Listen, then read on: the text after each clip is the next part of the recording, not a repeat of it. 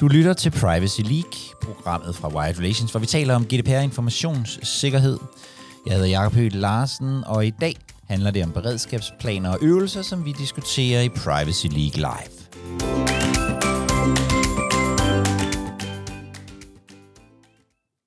Sidste gang, eller også var det forrige gang, det var nok i virkeligheden forrige gang, der, der øh, havde vi fået et spørgsmål om øh, beredskabsplaner og øvelser, og hvordan I gør rundt omkring i forhold til, øh, i forhold til det. Øhm, og den vil jeg, øh, jeg vil bare lige sætte den i gang med sådan helt øh, kort. Jeg har, jeg har selv øh, været involveret i ret meget beredskabsplanlægning og øvelser, bare ikke om IT, øh, men rigtig meget øh, omkring, øh, omkring sådan kommunikationskriser og sådan noget. Øh, jeg har også lavet øh, jeg har også lavet informationssikkerhedsberedskabsplaner, øh, men jeg skal være helt ærlig at sige, at der hvor jeg lavede dem, det var primært fordi Finanstilsynet rigtig gerne ville se den. Øh, så, så, øh, så det var ikke noget, vi sådan for alvor øh, brugte og trænede og øvede og sådan noget.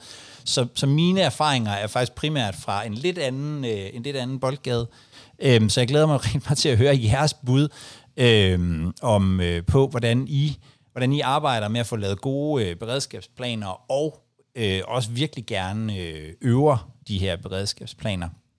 Øhm, jeg har sådan, jeg har sådan seks øh, ting, som jeg plejer at sige, man skal tage højde for, når man laver beredskabsplanlægning til kriser.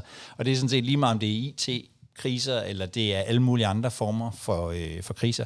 Og den første, det er, at man starter bagud.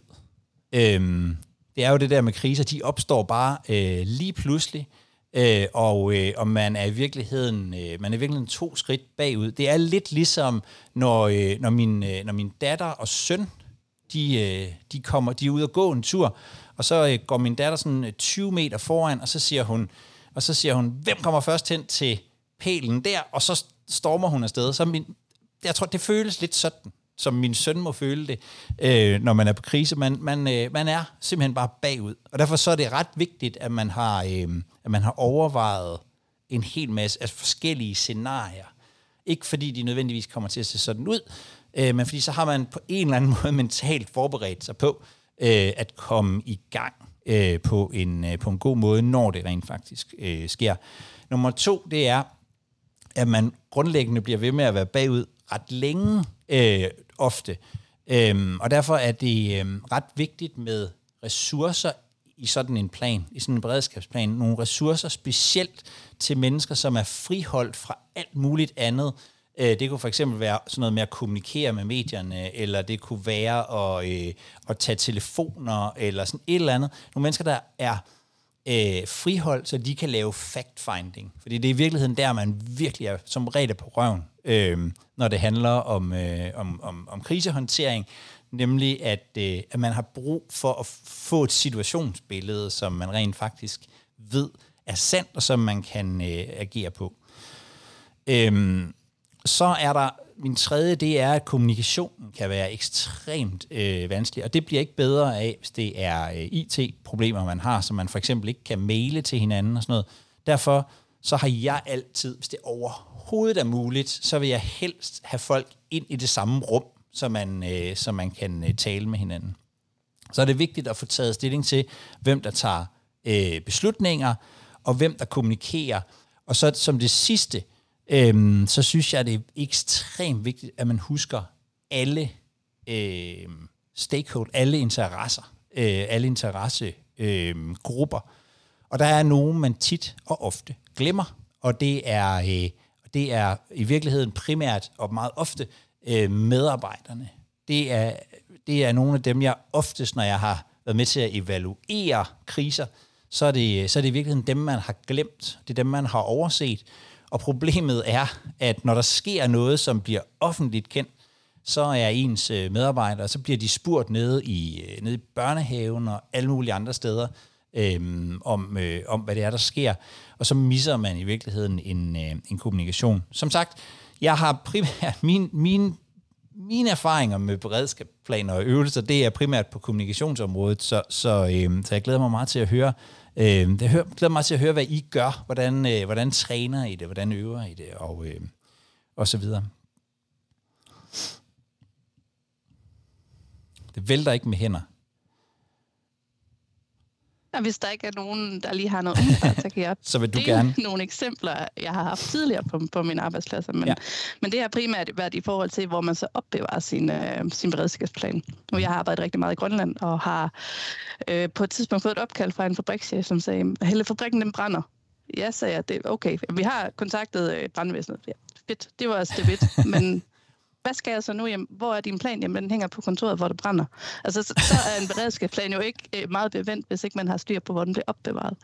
Og, og lidt det samme, hvis man har et IT-nedbrud, eller man ikke kan komme ind i sine systemer, så hjælper det jo heller ikke meget, at øh, ens beredskabsplan den kun ligger online, og der ikke er nogen, der kan tilgå den.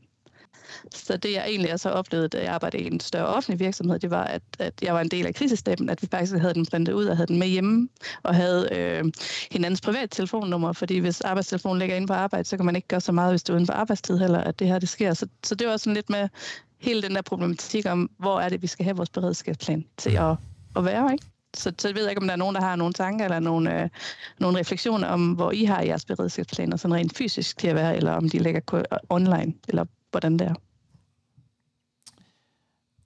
Er det, er det, er det er Dennis har skrevet, tror jeg, så vidt jeg kan se her, at øh, vores plan testes en gang årligt, skrivebordstest og alle tre, og hver tredje år en rollespilsagtig leg, er vi ramt af et af de øh, foruddefinerede scenarier, som vi har anført og taget stilling til i, øh, i beredskabsplanen.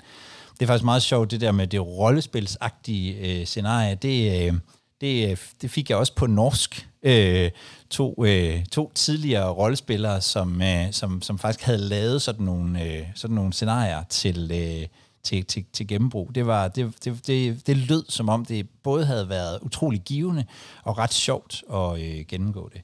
Øh, Peter har udarbejdet beredskabsplan i øh, Comply Cloud. Den er online og i pengeskab på øh, arbejdspladsen, og tre ledere har den også, så er der i hvert fald øh, så, så, så er den der i hvert fald distribueret, så den skulle være mulig at øh, komme til. Øhm, Anne Mette skriver, onliner i min arbejdstaske. Der er en, der har markeret her. Det er øh, Annette. Ja, nå, men jeg vil også sige, at, at vi har vores beredskabsplan online og offline. Den hænger så ude i vores aflåste serverrum. Og netop også fordi øh, vi IT-kriminelle, hvis de kan gå ind og ændre i din skrevne øh, øh, plan, jamen så er du for alvor på, på herrens mark, så du skal have øh, en offline også. Og så... Øh, jeg kunne godt lide din, din øh, tilgang til at lave det, men øh, og, og det der med at starte bagfra, det, øh, det kan nogle gange også være en hemsko, hvis du skal sidde og udtænke øh, mange forskellige scenarier, og, og hvad for nogen kommer til at udspille sig. Så, så er vi måske gået den anden vej rundt og så sige netop at, at styre kommunikationen. Hvem har styringen? Hvor mødes vi? Og alle al sådan nogle ting, men også one point of truth, altså hvem er det? Øh, vi har mange sælgere og sådan, så det kan ikke nytte noget. Nu har man hørt, fra en kunde og et eller andet. Der er det, vi så siger, at hvis ikke de ved det inde i IT-supporten, altså det er dem, der ved det, det er der sandheden er, for ellers så får vi lavet alt for meget støj, og, og, og det dur heller ikke. Så ja, så det, det er nogle af de ting. Men den er så lidt mere generisk øh, karakter, men vi ved, hvem der har styring, vi ved, hvem der har do the final call, altså netop også, hvornår skal myndigheder involvere sig sådan noget. Vi ved nøjagtigt, hvem, hvem der gør hvad. Og så er det så netop, når vi så øver den, det er så der, vi for alvor får involveret øh, øh, stor del af organisationen, og alt dem, hvem der er nu på vagt eller, eller noget, så bliver de en del af det. Og det er også en god, god øvelse for, at, at de så kan se, okay, nu, nu bliver det relevant, så de pludselig over i marketing skal til at involvere sig i noget af det her IT-tekniske. Så ja, det er en god måde for dem at, at, at lære på. Hvordan øver I, Yes. øh, Annette? Øh, jamen, det, det er jo også på, på papiret, men øh, ja. Ja. Så langt er vi faktisk ikke endnu, men vi har sørget for, at den er generisk og robust. Ja, så, så, så, så skriv, skrivebords, øh, skrivebordsøvelser, ligesom, øh, ligesom Dennis øh, sagde. Ja. Det er faktisk ja, også... ikke det sted. Mm. Nej. Det er også øh, det, det, det der, du, du, du siger med, øh, med, med at have styr på, på det generiske, det er også min, det er også min klare oplevelse fra de, de krigsplaner, jeg har arbejdet med, at det, at det, det er klart det vigtigste at have styr på. Altså, hvem, hvem går man til, og hvem må sige noget, og hvem siger noget til hvem, og øh, hvor, hvornår samles man, og hvor samles man, og alle de der sådan lidt lavpraktiske øh, ting, fordi man kan også godt tænke sig til mange scenarier, øh, men, men, øh, men næst, altså det er lidt ligesom øh, det her øh, gamle ordsprog fra, øh, fra Mike Tyson. Alle har en plan, indtil de bliver ramt meget hårdt i ansigtet. Øh, og det er lidt det, der sker med, med en, en krise. Man, man bliver ramt et andet sted, et lidt andet sted fra, end man måske havde, øh, havde forberedt. Så, så, øh, så jeg vil også sige, den, den, den, den generelle del er nok næsten den vigtigste at have øh, styr på. Og øhm. plus, vi har også indkøbt et par computer og telefoner, som ikke har været på vores internet endnu, sådan så at de er helt omfrolige. Så man kan starte noget op, der, der ikke er inficeret. Ja. Torben, han, øh, han skriver også, husk at have en ressource til dokumentation. Når man koncentrerer sig om at genetablere, hov, så hoppede han. Øh, om at genetablere, så har man ikke øh, altid tid til at dokumentere samtidig. Øh, og det, det, det, det jeg, jeg tror i virkeligheden, at det der med at have ikke at undervurdere de ressourcer, man har behov for i de der situationer. Altså, øh, hvis det for eksempel er en, en, øh, en offentlig øh, altså en sag, hvor der, hvor der kommer offentlighed omkring, øh, så vil du også typisk have måske en, som stort set ikke kan andet end at tale med alle mulige mennesker, der, øh, der, øh, der, der ringer ind, eller, eller hvad det nu kan være. Jeg havde en sag, det, det har jo så ikke noget med, øh, jeg har ikke noget med, med IT at gøre, men det var, øh, det var nogen, der laver gasfyr. Øh, en øh, tysk virksomhed, der laver gasfyr. Øh, og muligvis vil man kunne huske den, det er nogle år tilbage, der var, øh, der var en, en familie ude i, i Hellerup, som var ved at blive slået ihjel af det der gasfyr, fordi det lækkede. Øh, og øh, og de, kom, de kom heldigvis ud, øh, og, øh, og så gik direktøren for den her øh, gik på TV Løje, og, øh, og så, så siger de, kan du garantere, at det ikke sker igen? Og så sagde han, som sandt var, men som måske ikke var kommunikationsmæssigt særlig behendigt, øh, nej, der er altså der er altså 10 mennesker, der bliver slået ihjel af deres gasfyr hvert år i Danmark. Det kan vi ikke rigtig gøre noget ved. Øhm, og det, øhm, det medførte jo, at øh, man ligesom var nødt til at, øh, at gøre noget, og man gik ud og sagde, nu skifter vi. Der sidder, der sad sådan et T-stykke øh, på, på, alle, på alle de her gasfyr.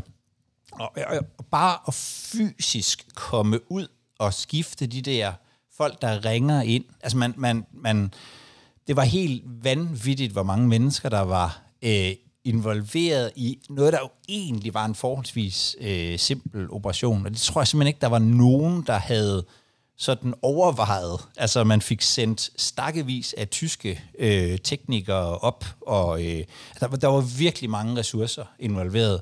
Og derfor så jeg fuldstændig enig med Torben. Det gælder om at have nogen, der ligesom er dedikeret til at gøre noget, som, øh, som for eksempel dokumentation øh, fact-finding, øh, kommunikere med kunderne, øh, sørge for, altså fordi man, ellers så, øh, så kan man meget, meget, meget hurtigt blive lagt ned, ikke bare af de der åndssvage hackere, øh, men i virkeligheden også alt muligt andet. Det er sådan en slags, øh, nogle gange jo et fysisk DDoS-angreb, når folk begynder at ringe ind. Øhm, så, så, øh, så, så jeg tænker, at det, det er ret væsentligt i, øh, i, de her, i de her situationer. Og så skal man lade være med at sige, at man har tænkt sig at slå 10 folk, 10 mennesker mere ihjel næste år. Men det, det, er, en, det er en anden snak. Han havde jo ret.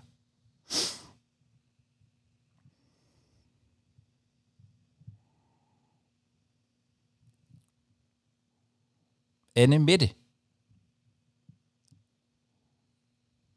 Du skal... Ja, nej, øh, det skal jeg du tænker, ikke. at, det øh, at en vigtig pointe i det her med beredskab, ja, øh, rollefordelingen skal være helt klar, men det er måske den øh, rollefordeling, at man skal øve i sine beredskabssituationer, fordi ja. du kan aldrig øh, forberede scenarierne. øh, men det, at du kan agere og handle inden for de forskellige scenarier, der nu måtte være, øh, det er det, vi gør. Øh, typisk en øh, skrivebordsøvelser en rigtig øvelse øh, mm. per år, så vidt ja. muligt, ja. at vi kan gøre det. Øhm, så det er det, der er det vigtige at træne, tænker jeg. Ja. Øh, sådan at vi alle sammen ved præcis, hvad vi skal, skal gøre. Ja. Og så kan ja. det faktisk være ret sjovt at træne. den Jamen, det er ting. det ret sjovt. Ja, ja. det ja, giver sådan lidt den der følelse af, at, øh, at man faktisk er i gang med noget. ja, ja. IC-fyrene kunne i hvert fald godt lide, at vi havde sat en honeypot op et sted, som de skulle finde, og det knoklede de på med et par timer. Fantastisk. Så jo. Ja. Ja. Det giver sådan en, øh, det giver også sådan, der, det giver også noget sammenhold at have været, øh, at have været i gang med, øh, med at øve den slags. Ja, det er øhm, præcis. Fordi man jo lever sig ind i det, og i virkeligheden nærmest altså, føler, man er under øh, pres, selvom man selvfølgelig øh, synes, man er under mere pres, når det rent faktisk sker, så, så, øh, så, så, så giver det meget godt, øh, det, det kan også give meget godt, øh, et meget godt indblik i, øh, i, hvordan man arbejder sammen. Mm. Tak for det. Du har lyttet til Privacy League, programmet fra Wired Relations, hvor vi taler om GDPR informationssikkerhed. Og hvis du gerne vil være med til en af de her liveudsendelser, så skal du bare gå ind på wiredrelations.com-pl, så får du et link.